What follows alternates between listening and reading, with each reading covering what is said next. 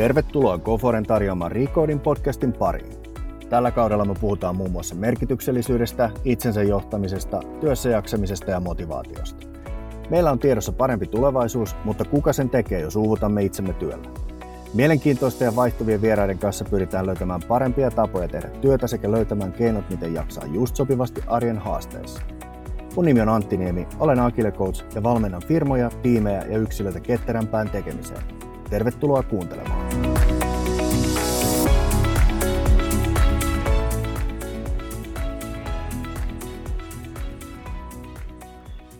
Tervetuloa Recoding podcastin pariin ja tänään puhutaan merkityksellisyydestä. Jos mä mietin tätä meidän isompaa teemaa, joka liittyy tähän työssä jaksamiseen, motivaatioon, itseohjautuvuuteen ja niin edelleen, niin merkityksellisyyttä ei voi unohtaa tästä.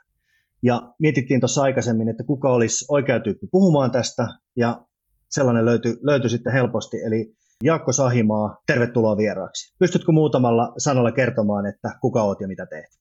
Kiitos, mukava tulla vieraaksi. Sahimaa Jaakko siis on nimi, ja työskentelen organisaatiopsykologina HRM Partners-nimisessä organisaatiossa, ja siinä ohessa pyöritetään tämmöistä Meaningful Work Finland rytä. Näihin merkityksellisyysteemoihin mä oon perehtynyt jo useiden vuosien ajan, muun muassa aikoinaan kaksi lopputyötäni tehnyt tästä aiheesta, ja nyt viimeisimpänä julkaistiin Johdan merkitystä niminen kirja tässä keväällä. Ja tämä on mulle itselleni semmoinen intohimo-aihe. Tämä on hyvä kuulla. Tota, tämä on intohimo-aihe, mutta koska, koska sä oot itse löytänyt merkityksen tähän niin kuin työhön tai työelämään, ja onko se aina ollut sama? No oikeastaan oma tarina tietyllä tavalla summaa aika hyvin tätä omaa merkityksen etsimistä, merkityksen löytämistä. Mä psykologiaa lähdin lukemaan alun perin yleisestä semmoista mielenkiinnosta ihmismielen toimintaa kohtaan. Sitten jossain vaiheessa alkuperäiset urahaaveet kariutuma olin ajatellut, että kenties haluan psykologina työskennellä lasten ja nuorten parissa. Ehkä se olisi jotain merkityksellistä itselle. Mutta opintojen aikana lähdin suuntautumaan työ- ja organisaatiopsykologiaan, ja ehkä itselle se merkityksellisyys työssä muodostuu nimenomaan siitä, että saa auttaa muita yksilöitä ja organisaatioita löytämään lisää mieltä ja merkitystä ja motivaatiota siihen omaan tekemiseensä. Ja oliko niin, että psykologian jälkeen sä opiskelit vielä lisää? Joo, eli on psykologian lisäksi sitten lähdin miettimään, että mitä osaamista sitten työelämässä ja bisnesmaailmassa tarvitaan, ja, ja sitten täydensin psykologian opintoja tuotantotalouden opinnoilla, ja jossain vaiheessa olisi tarkoitus lähteä sitten myös vielä niin kuin väitöskirjaa tekemään ja jatkamaan opintoja akateemisessa maailmassa. Nyt kun sä puhut paljon merkityksellisyydestä, niin, niin tota, heti alkuun aika tämmöinen tiukka, tiukka kysymys, mikä on pyörinyt tuossa niin kuin puheessa, että pitääkö työn olla merkityksellistä vai riittääkö, että sitä tehdään toimeentulon vuoksi?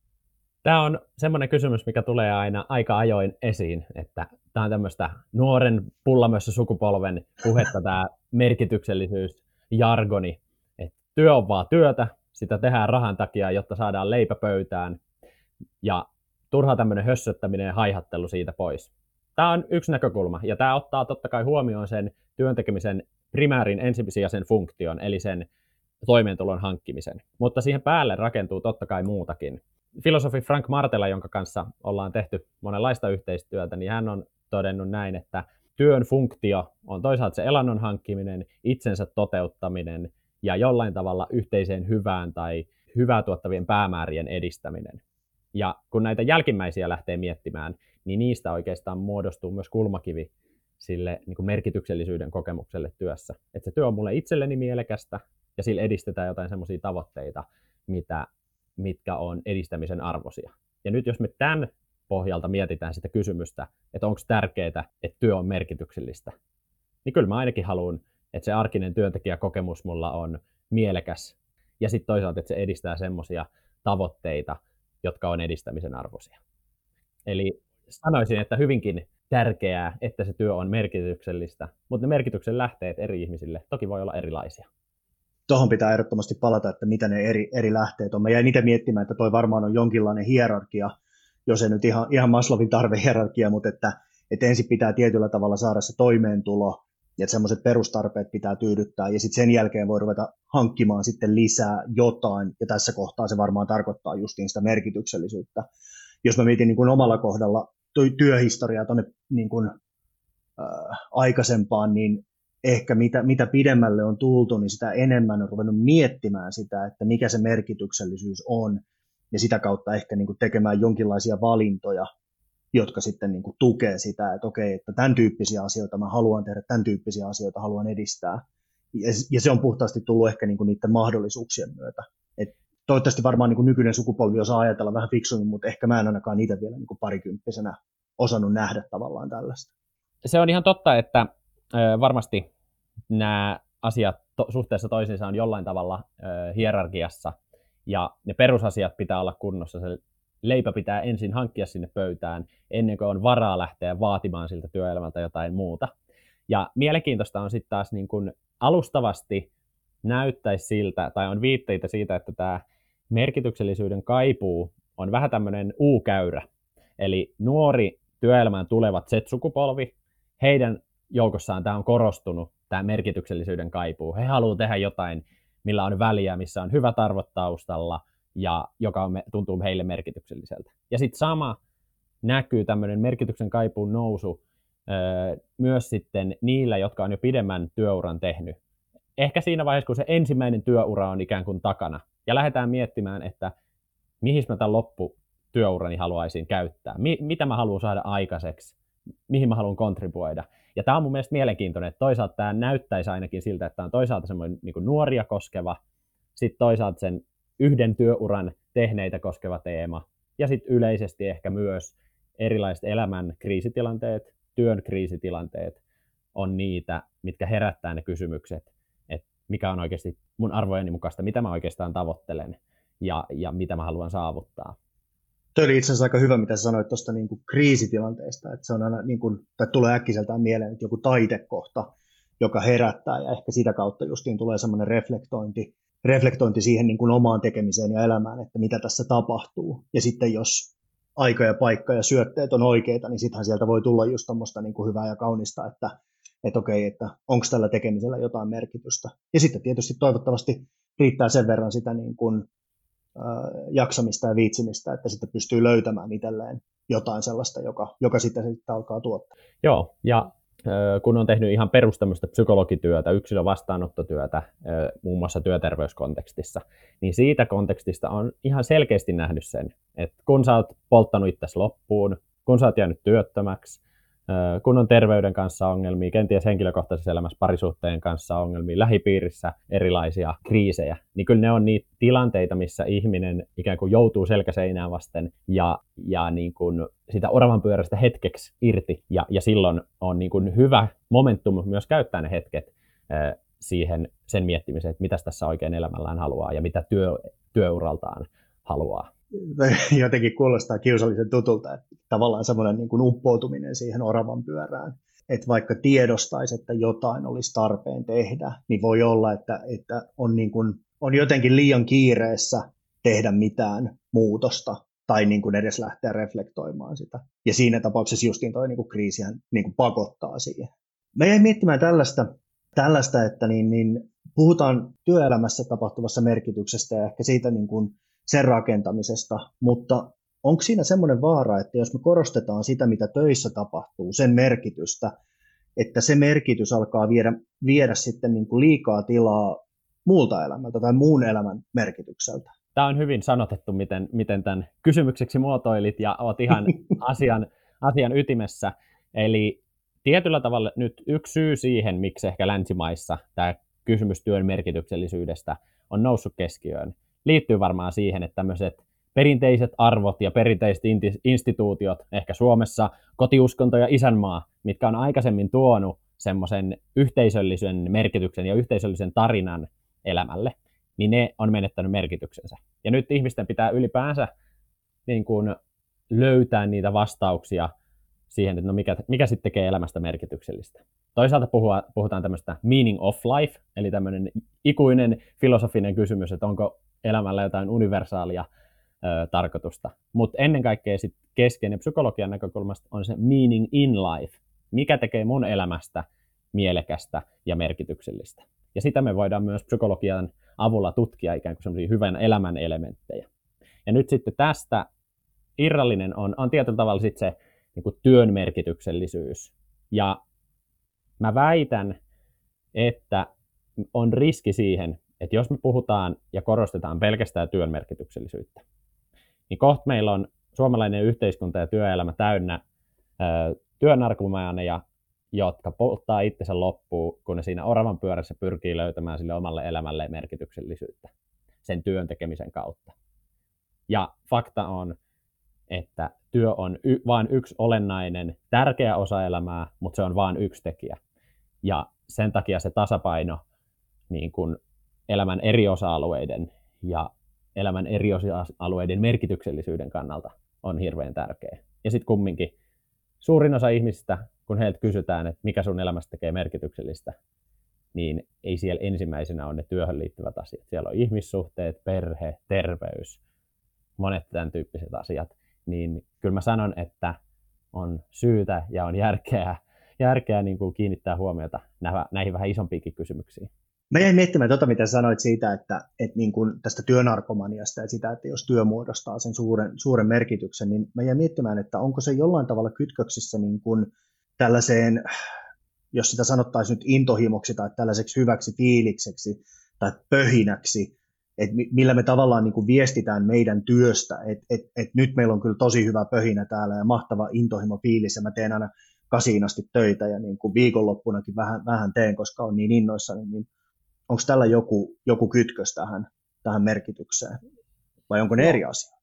Varmaan jonkinlainen kytkös on, mutta tämä on ehkä semmoinen yleisin väärinkäsitys, mitä tähän merkityksellisyysteemaan liittyy. Eli linkitetään tai yhdistetään tämä intohimopuhe ja intohimohössötys ja sitten tämä merkityksellisyyskeskustelu.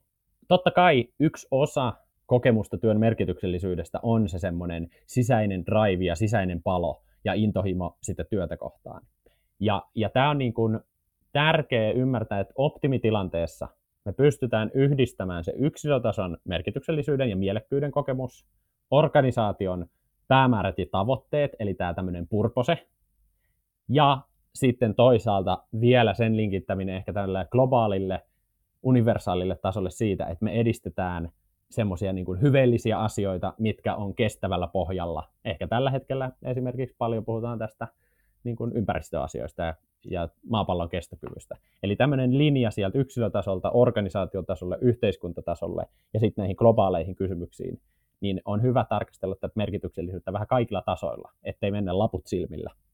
Eli, eli pelkkä pöhinä tavallaan ei riitä, että se on semmoista niin kuin lyhyen aikavälin lyhyen aikavälin innostusta, että hei, että tänään on hyvä fiilis tämän asian suhteen, mutta sitten sitä pitäisi pystyä sitomaan johonkin johonkin vähän laajempaan kokonaisuuteen ja sitten sen lisäksi vielä miettiä sitä niin kuin, vaikuttavuutta, niin kuin impaktia, että mitä tässä yritetään saada aikaiseksi ja saadaanko sitä ylipäätään tapahtumaan.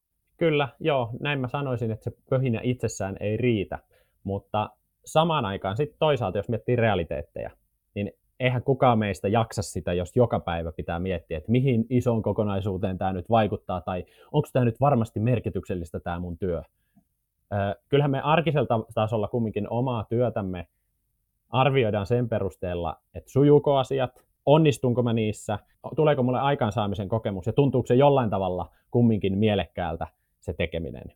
Eli jos perusasiat tällä tasolla on persillään, niin sillä aatteen palolla ei ihan hirveän pitkälle pötkitä.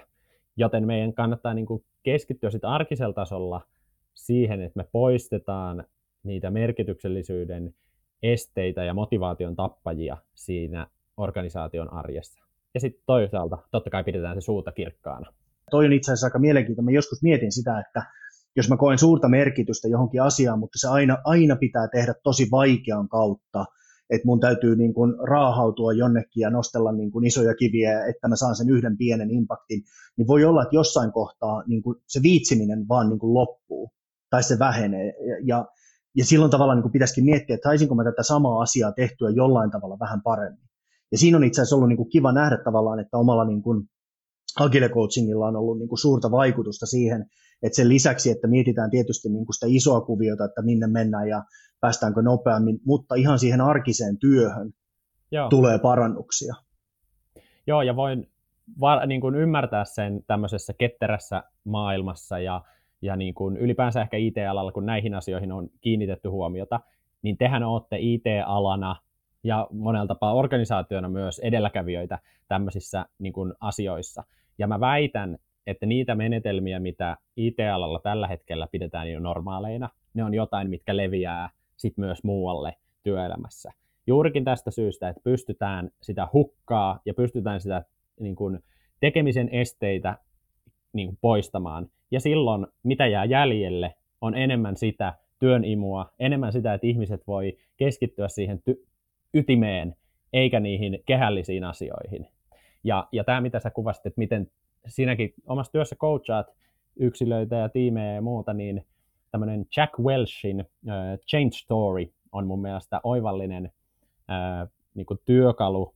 Linkittyy ehkä myös tähän Simon Sinekin perinteiseen Golden Circleen, eli tämä Change Story linkittyy siihen, että ikään kuin, että miksi tämä muutos, mitä me ollaan tekemässä, on niin kiireellinen, miksi meidän pitää tämä tehdä, mikä on se visio, mitä kohden me ollaan menossa, ja sitten ne prosessit, eli mitä meidän, miten, miten meidän pitää toimia.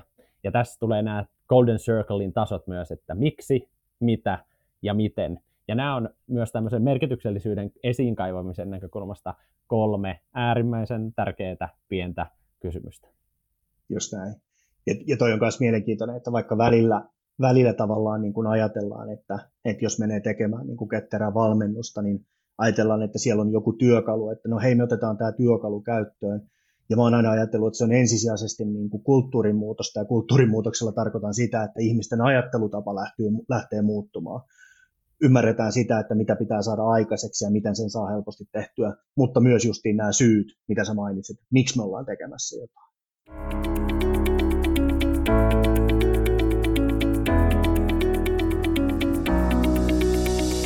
Mitäs sitten, kun moni asia on kauhean merkityksellistä. Eli, eli nyt kun mä elän tällaista vapaan ihmisen elämää ja saan päättää merkitystä, niin sitten mä havaitsen, että, että tämä on tosi merkityksellistä ja toi on tosi merkityksellistä, niin sitten elämä muuttuu vain pelkäksi merkitykseksi ja, pitäisikö näitä priorisoida jollain tavalla tai pitäisikö keskittyä johonkin ensiksi vai miten hallitaan tämä valtava merkitysten tulva? Tämä on toki varmaan aika tämmöinen länsimainen ongelma, että on niin paljon mahdollisuuksia. Mutta tämähän on, tämähän on ihan tutkittu juttu, että ihminen, jolla on suuri määrä valintavaihtoehtoja edessään, tutkimus, en muista oliko tarkat luvut, luvut, että toisille annettiin kaksi vaihtoehtoa, toisille annettiin 17 vaihtoehtoa. Jälkikäteen ne, joiden piti valita kahden välillä, oli huomattavasti tyytyväisempiä siihen omaan valintaansa heille ei tullut niin vahvaa semmoista fear of missing out reaktiota. Tämähän on monella tapaa myös niin kuin länsimaisen elämän niin kuin, ja miksei työelämänkin niin kuin, haaste. Et suuntia on vaikka kuinka ja monta, ja sitten pitäisi just osata niitä niin kuin priorisoida ja, ja miettiä, että mikä on oikeasti se suunta, mihin mä haluan mennä. Toki työurat on muuttunut siihen suuntaan, että sun ei tarvitse tietää sitä niin kuin, urapolkua loppuun asti tässä hetkessä, vaan urat risteilee ja menee rastiin ja, se tuo semmoista joustavuutta totta kai. Mutta, mutta tämä on hyvä kysymys, että millä mä valitsen tässä hetkessä ne asiat, jotka on kaikista merkityksellisimpiä. Miten mä lähden niitä päämäärätietoisesti ja systemaattisesti edistämään. On tietyllä tavalla riski, e, jos me, etenkin jos me katsotaan tätä merkityksellisyysasiaa tämmöisestä hedonia ja intohimo-näkökulmasta, niin on riski, että se johtaa tämmöiseen ö, sisun puutteeseen ja sisun vähenemiseen. Eli kun on niin paljon kaikkea, niin mä otan vähän tuolta ja vähän tuolta ja vähän tuolta. Ja siinä loppujen lopuksi kumminkin ne merkitykselliset vaikuttavat asiat saadaan aikaiseksi elämässä ja työssä pitkäjänteisellä tekemisellä. Ja tämä on semmoinen, mitä niin kuin tietyllä tavalla, mitä aina tämän intohimohötön lisäksi mä haluan nostaa esille. Että ne merkitykselliset asiat isossa kuvassa usein on niitä, mihin sä oot satsannut, mihin sä oot panostanut, mihin sä oot laittanut vähän verta, hikeä ja kyyneliä. Ja, ja sitä kautta löytyy ne merkityksellisimmät asiat pitkässä juoksussa. Mä tykkään tästä verta, ja kyyneleitä varsinkin ehkä. Ja, ja täytyy sanoa, että mä muutenkin että ehkä tykkään, että nyt me puhutaan intohimo hötöstä, mikä varmaan nyt on niin kuin jollekin tosi kauhistus, mutta ehkä se on ihan terveellistä sanoa se välillä ääneen, että että kaikki, kaikki semmoinen niin kuin höttöily tai hömpötys ei välttämättä tuota sitä parasta mahdollista. Ei, ei ja se, se niin kuin, kun meillä on taas tutkimustakin siitä, että semmoinen, tavallaan me tiedetään selkeästi semmoinen työnarkomaanin ö, orientaatiotyöhön usein uuvuttaa. Ja, ja sitten toisaalta kyllä meillä on viitteitä myös siitä, että liian tämmöisellä intohimoisella, liian vahvalla tunnelatauksella työelämään suhtautuvat myös saattaa polttaa itsensä nopeammin loppuun. Joten on syytä niillä, joilla se intohimon roihu luontaisesti kasva, pa, niin kuin palaa isosti, niin on syytä kenties vähän sitä himmata.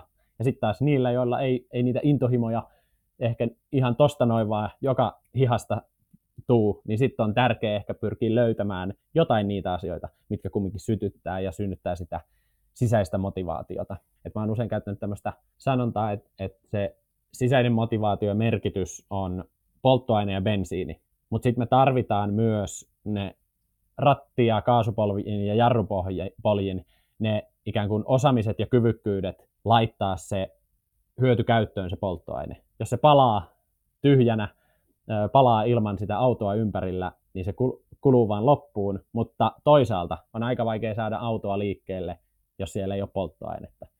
Yksi palikka, mikä on myös näitä merkityksellisyyden peruslähteitä, on se yhteisöllisyys.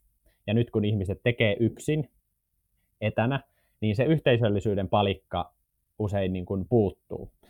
Ja jos, jos tavallaan kietoo tätä keskustelua, mitä me käytiin, niin siihen tavallaan merkityksellisyyden lähteisiin ja merkityksellisyyden peruspilareihin, niin tämmöinen Emily Smith on omassa kirjassaan Merkityksellisyyden voima nostanut esiin neljä tämmöistä peruspilaria elämän merkityksellisyyteen, ja totta kai ne samat toimii myös niin kuin työssä.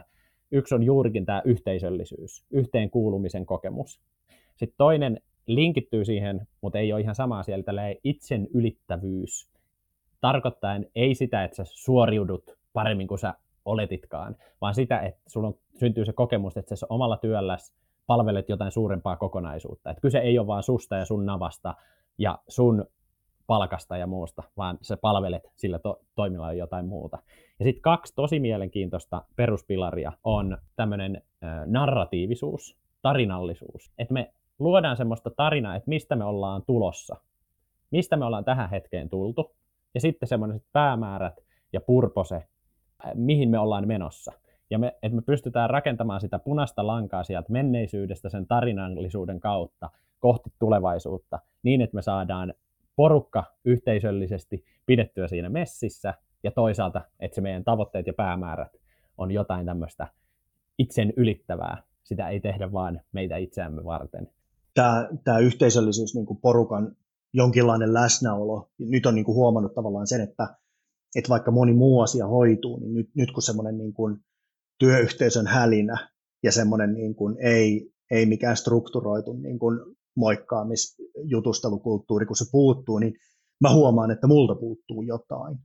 Ja on ollut aika mielenkiintoista huomata, että meillä esimerkiksi Koforilla sitten taas niin kuin on ruvettu tekemään tämmöisiä virtuaalisia kahvipöytiä ja niin kuin kahvihetkiä, ja sitten niitä on tullut välillä isommalle porukalle ja välillä pienemmälle porukalle. Ja sitten kun on itse osallistunut näihin, itse on osallistunut näihin, niin on huomannut, että et, et yllättävän hyvin se paikkaa. Se ei ole sama asia, mutta jotenkin riittävästi, että sinne päivään tulee joku katkos, että sä pääset niin kuin puhumaan jostain muusta kuin työstä ja vähän kuulemaan, että miten muilla menee ja niin päin pois. Kyllä, ja kyllä mä väitän, että tämä, tämä kriisi, mikä tällä hetkellä on yhteiskunnassa menossa, niin tämä ohjaa meitä myös osittain ihan terveellä tavalla uudenlaisen yhteisöllisyyden ja yhteisöllisyyden ylläpitämisen niin kuin rakentamiseen etänä virtuaalisesti, mutta samalla huomioiden sitten, että sitä yhteisöllisyyden kokemusta saadaan, saadaan synnytettyä. Joo, joo. Ehkä niin kuin just ajatuksena, että ei välttämättä korvaa, mutta tuo jotain lisää. Ja ehkä mahdollistaa, mahdollistaa sitten taas niitä asioita, jotka on aikaisemmin ollut jotenkin ehkä ajatuksissa vaikeasti toteutettavia. Että no ei tätä nyt voi etänä tehdä, että kyllä pitää päästä. Ja sitten nyt huomataan, että itse asiassa että aika moni, moni asia onnistuu tällä tavalla. Joo, ja, ja moni on sanonut myös sitä, tämän niin kuin motivaation ja uppoutumisen näkökulmasta, että kerrankin on semmoista aikaa, että kukaan ei tule häiritsemään. Eli saa niin kuin, painaa sitä per, niin kuin ydintään, ydintä siinä duunissa rauhassa. Ja, ja tämähän on niin kuin, taas tämän motivaation, työn imun, aikaansaamisen näkökulmasta hirveän tärkeä, että, että niin kuin ne nimenomaan se ylimääräinen höttö ja ne häiriötekijät pystytään karsimaan. Joku on myös sanonut näin, että esimiesten ja johtajien rooli, se on korkeintaan se, että he voi omalla toiminnallaan tuhota sitä merkityksen kokemusta. Mä en ehkä itse ole näin kyyninen. Esimiehellä ja johtajilla on tärkeä rooli myös sen merkityksen ylläpitämisessä ja sanottamisessa. Itse asiassa toi oli aika hyvä, toi oli mun niinku seuraava ajatus justiin, että, että mitä mä olin sitä muotoillut, että, että niinku miten yritys pystyy auttamaan sen merkityksen kasvattamisessa tai löytämisessä työntekijöille. Varsinkin, koska siellä on todennäköisesti niin kuin eri työntekijät haluaa erilaisia asioita tai niin kuin arvostaa erilaisia asioita. Tai sitten tois, toisinpäin, että niin kuin, jos se vastuu pitääkin olla siellä omissa käsissä, niin miten työntekijästä taas auttaa yritystä, että jos, jos, jos mä koen nyt jonkun asian merkityksellisesti, niin mitkä mun kanavat, kanavat on tuota, auttaa meidän yritystä löytämään, löytämään merkitys. Eikö Siinä helppoja kysymyksiä? On, tosi helppoja. Pystyy tuosta noin lankalta vaan kuulemaan.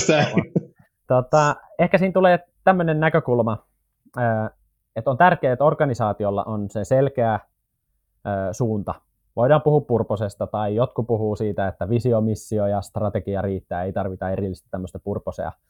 Jotkut taas sanoo, että se purpose on nimenomaan vastaa siihen kysymykseen, että mitä me tuotetaan tälle yhteiskunnalle tai itsemme ulkopuolelle, että mitä hyötyä meistä on maailmalle ja näin.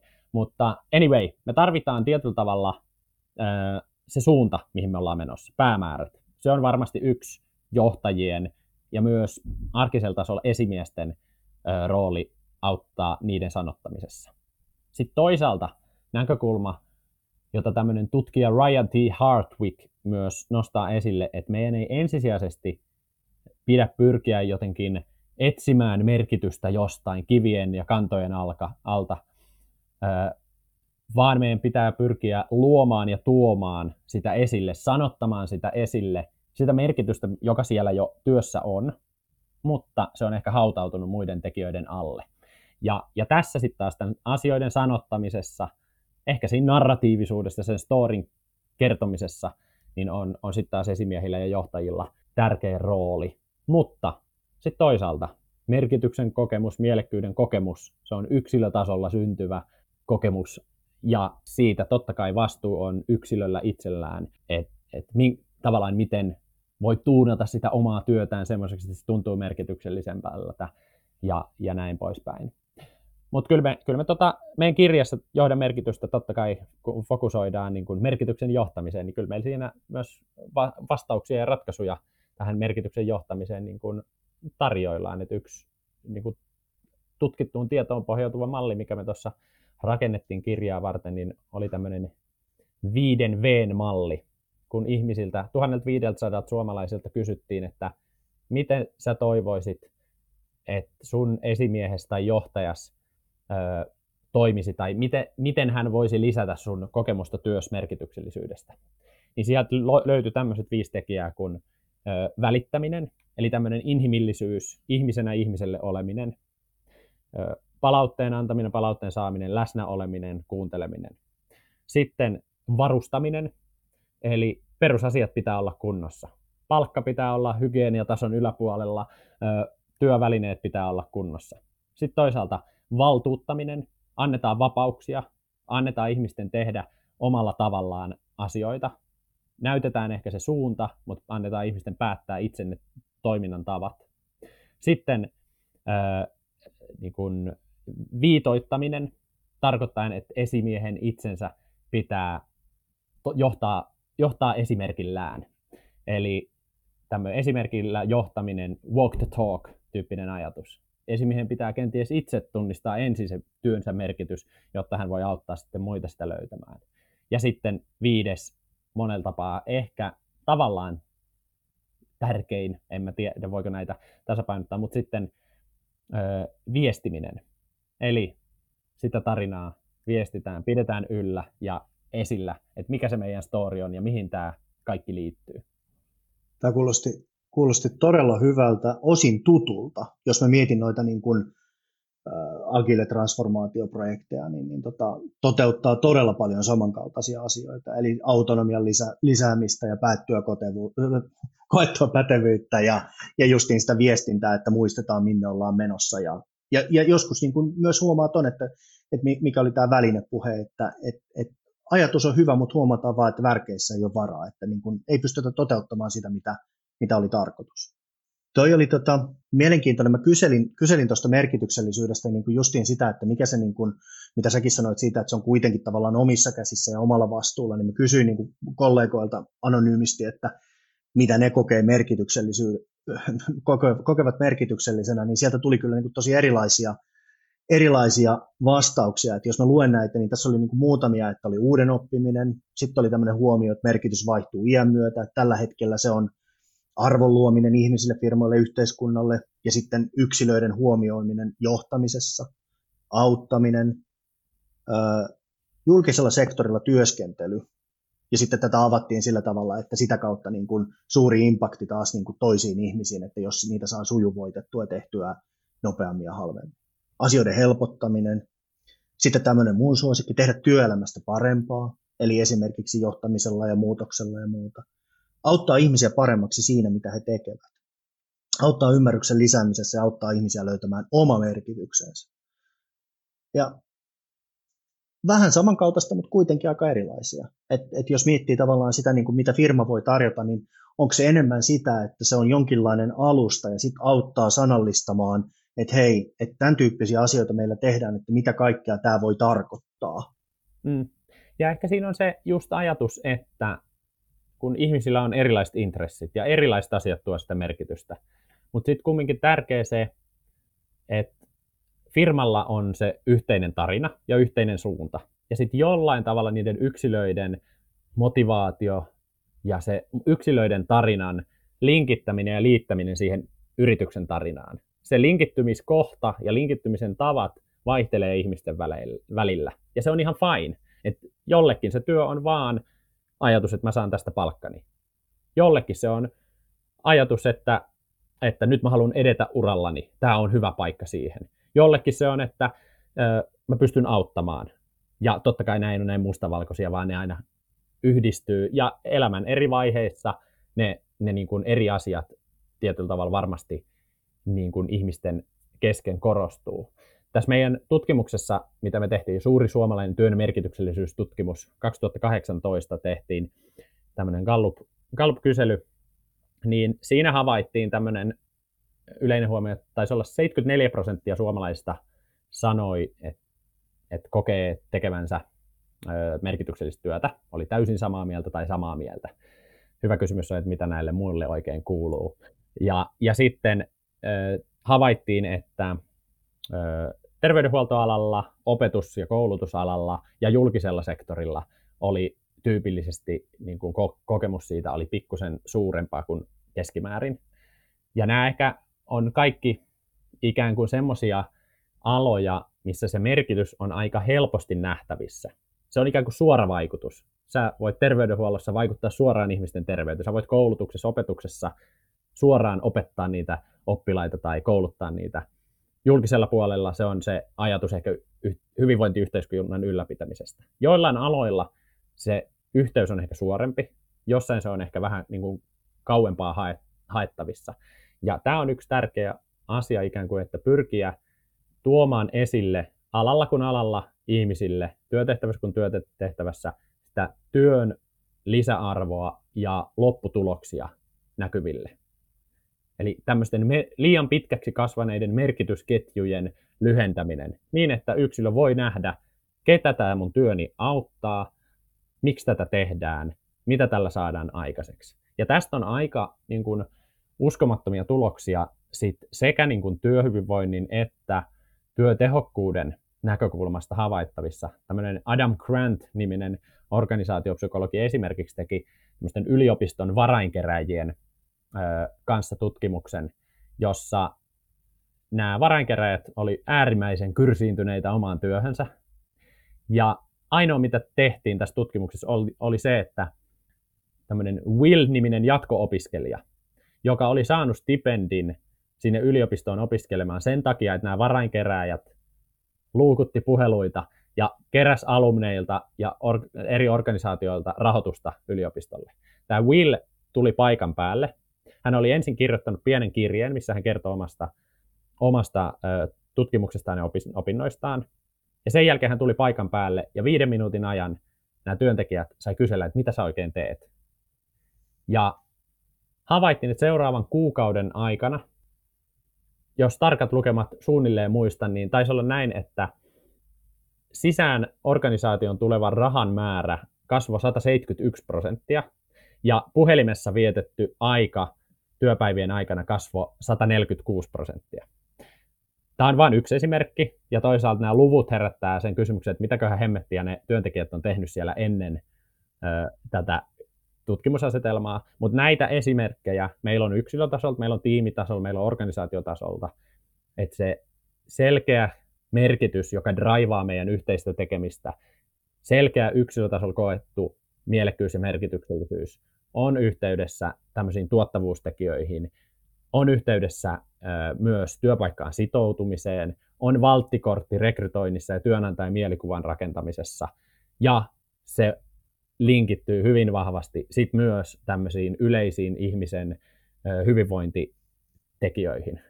Sairastuneisuus vähenee, kuolleisuus vähenee, on monia tämmöisiä niin kuin yleisiä hyvinvointietuja, kansanterveydellisiä ja kansantaloudellisia hyötyjä, mitä me saadaan sillä, kun me pyritään tekemään suomalaisestakin työelämästä entistä mielekkäämpää ja merkityksellisempää.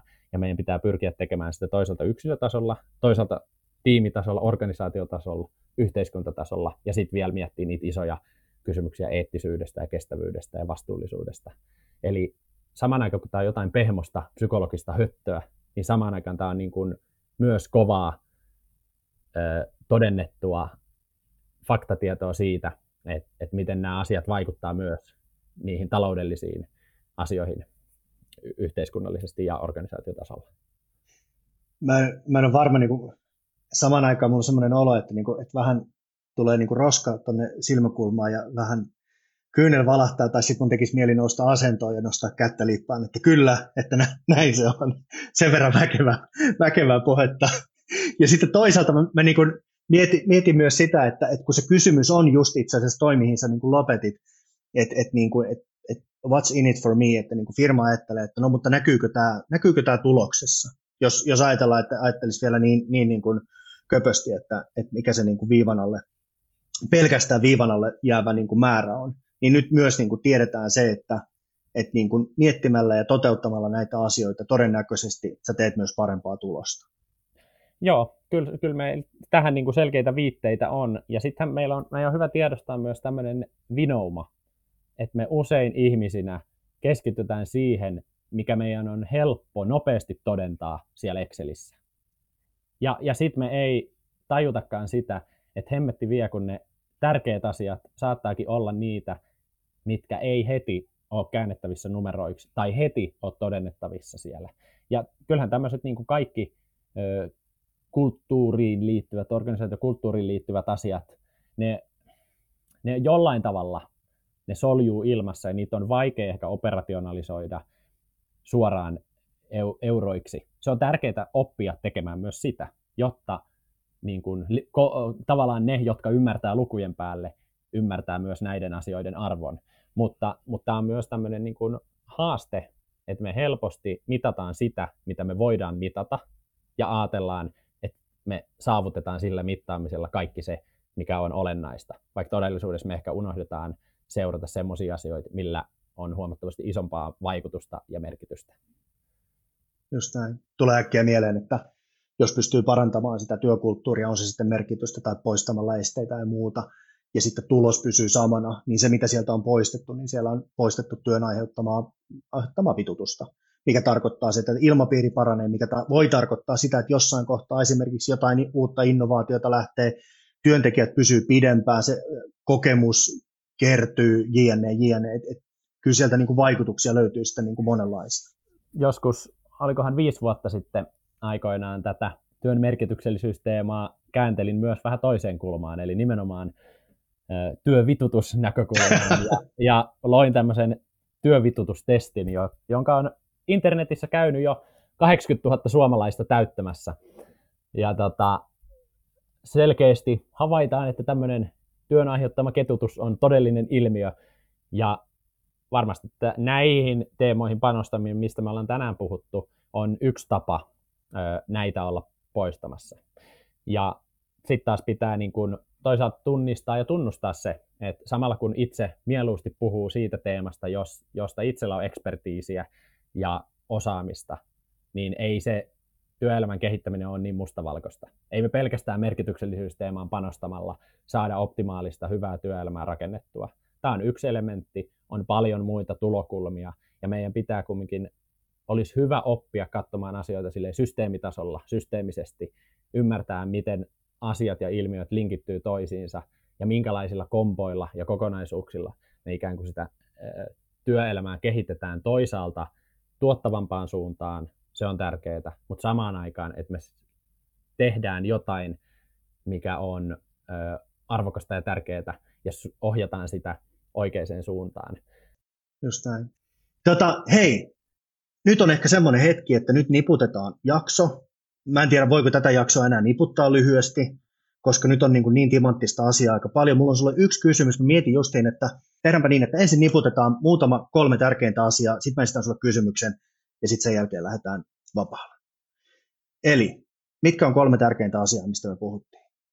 Merkityks, merkityksen vastuu yksilöllä, kannattaa, pitää, suositellaan, että mietitään sitä. Onko se yksi? Kyllä, tämä yksilön, yksilön vastuu, oman työnsä, oman elämänsä, oman uransa pohtiminen siitä näkökulmasta, että mitä, mikä on mulle arvokasta ja tärkeää. Arvot ja päämäärät. Toinen ja voisi si- olla ehkä tämä johtamisen rooli ja johtamisen tärkeys siinä, että miten me organisaatiotasolla luodaan niitä päämääriä ja luodaan sitä tarinaa, johon ihmiset haluaa liittyä osaksi ja sitä kautta sitä yhte, yhteisö- ja organisaatiotason purposea pidetään hengissä. Eli koitetaan luoda rakenteita, missä ihmiset pääsee itse etsimään ja metsästämään ja kokeilemaan, mikä se heidän niin kuin, merkitys on siellä. Sitten mulle tuli kolmantena mieleen, me ei ehkä käsitelty, tämä saattoi olla vähän siellä niin kuin alla, että, että jonkinlainen niin kuin armollisuus myös siihen, että jos musta tuntuu, että mulla ei ole merkitystä ja mä en ole ihan varma, mikä se on, niin ei ehkä kannata ajatella, että on täysin pilalla ja jotenkin epäkelpo, vaan päinvastoin, että niin kuin, et, et sitä vaan ei ole vielä löytynyt, mutta edelleen pystyy olemaan ihan toimintakykyinen, onnellinen, hyvinvoiva yksilö. Joo, ja tämä on tärkeä pointti, koska suurin osa määrällisesti työelämässä toimivista on tämmöisiä generalisteja, joilla ne mielenkiinnon kohteet ja osaamisen kohteet on laajempia kuin pelkkä joku terävä keihäänkärki. Ehkä mä oon itse huono esimerkki siitä, koska mulle tämä merkityksellisyysteema on semmoinen terävä keihäänkärki. Mutta suuri osa määrällisesti ihmisistä ei välttämättä ole tämmöisiä yhden asian ihmisiä, eikä se ole välttämättä tavoiteltavaa. Ja se, si, siinä on hyvä antaa itselleen ikään kuin synnin päästö, että sitä semmoista yksittäistä intohimoaihetta tai tulokulmaa ei välttämättä tarvii, eikä välttämättä edes kannata ö, lähteä etsimällä etsimään, vaan se tulee kyllä kohdalle, jos on avoimin mielin ja oikeassa paikassa oikeaan aikaan. Mä joskus samalla kohdalla mietin sitä, kun mä en löytänyt itselleni tällaista niin kuin suurta syytä, että mikä tämä, miksi minä olen ja mitä minä haluan, niin sitten mä niin kuin käänsin sen toisinpäin, että mulla on vapaus tehdä ihan mitä mä haluan, koska mä en ole sidottu siihen yhteen merkitykseen, mitä, mä, mitä mun pitäisi tehdä. Ja se, se ainakin helpotti sen verran, että pystyi lähteä etsimään uudenlaisia asioita ja sitten nyt mä huomaan, että ehkä alkaa löytyä enemmän sitä niin kuin jonkinlaista merkityksellisyyttä, mutta mä huomaan, että mä oon arka sitoutumaan siihen. Hei, sitten viimeinen kysymys. Koska podcastin nimi on Recoding, niin kysymys kuuluisi, että mitä Jaakko Sahimaa sinä uudelleen ohjelmoisit? Se ajatus tämmöisestä inhimillisestä tehokkuudesta. Miten me saataisiin työelämäkoneisto toimimaan niin, että me tehtäisiin tuottavaa, tehokasta työtä ja samaan aikaan se tekemisen tavat ja tahti olisi inhimillistä. Ja niin, että me pystyttäisiin niiden eurojen lisäksi bisneksessäkin huomioimaan nekin asiat, jotka on vielä niitä euroja tärkeämpiä. Hei, kiitoksia. Oli aivan mahtava jutella merkityksellisyydestä. Kiva, että itseään fiksummat kaverit pystyy vähän avaamaan asioita ja pistää taas niin kuin pöllyttää vähän omia sahanjauhoja ja täytyy toivoa, että, että fiksu kuulijakunta myös löytää jotain niin kuin inspiroitumista ja, ja ajattelun, ajattelua lisäävää, lisääviä asioita tästä. Kiitos oikein paljon, että sain olla vieraana podcastissa. Ehdottomasti. Hei, kiitoksia.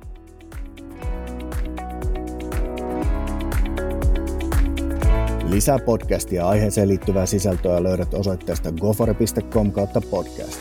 Käy katsomassa ja anna myös palautetta. Mun nimi on Antti Niemi ja tämä on Recoding Podcast.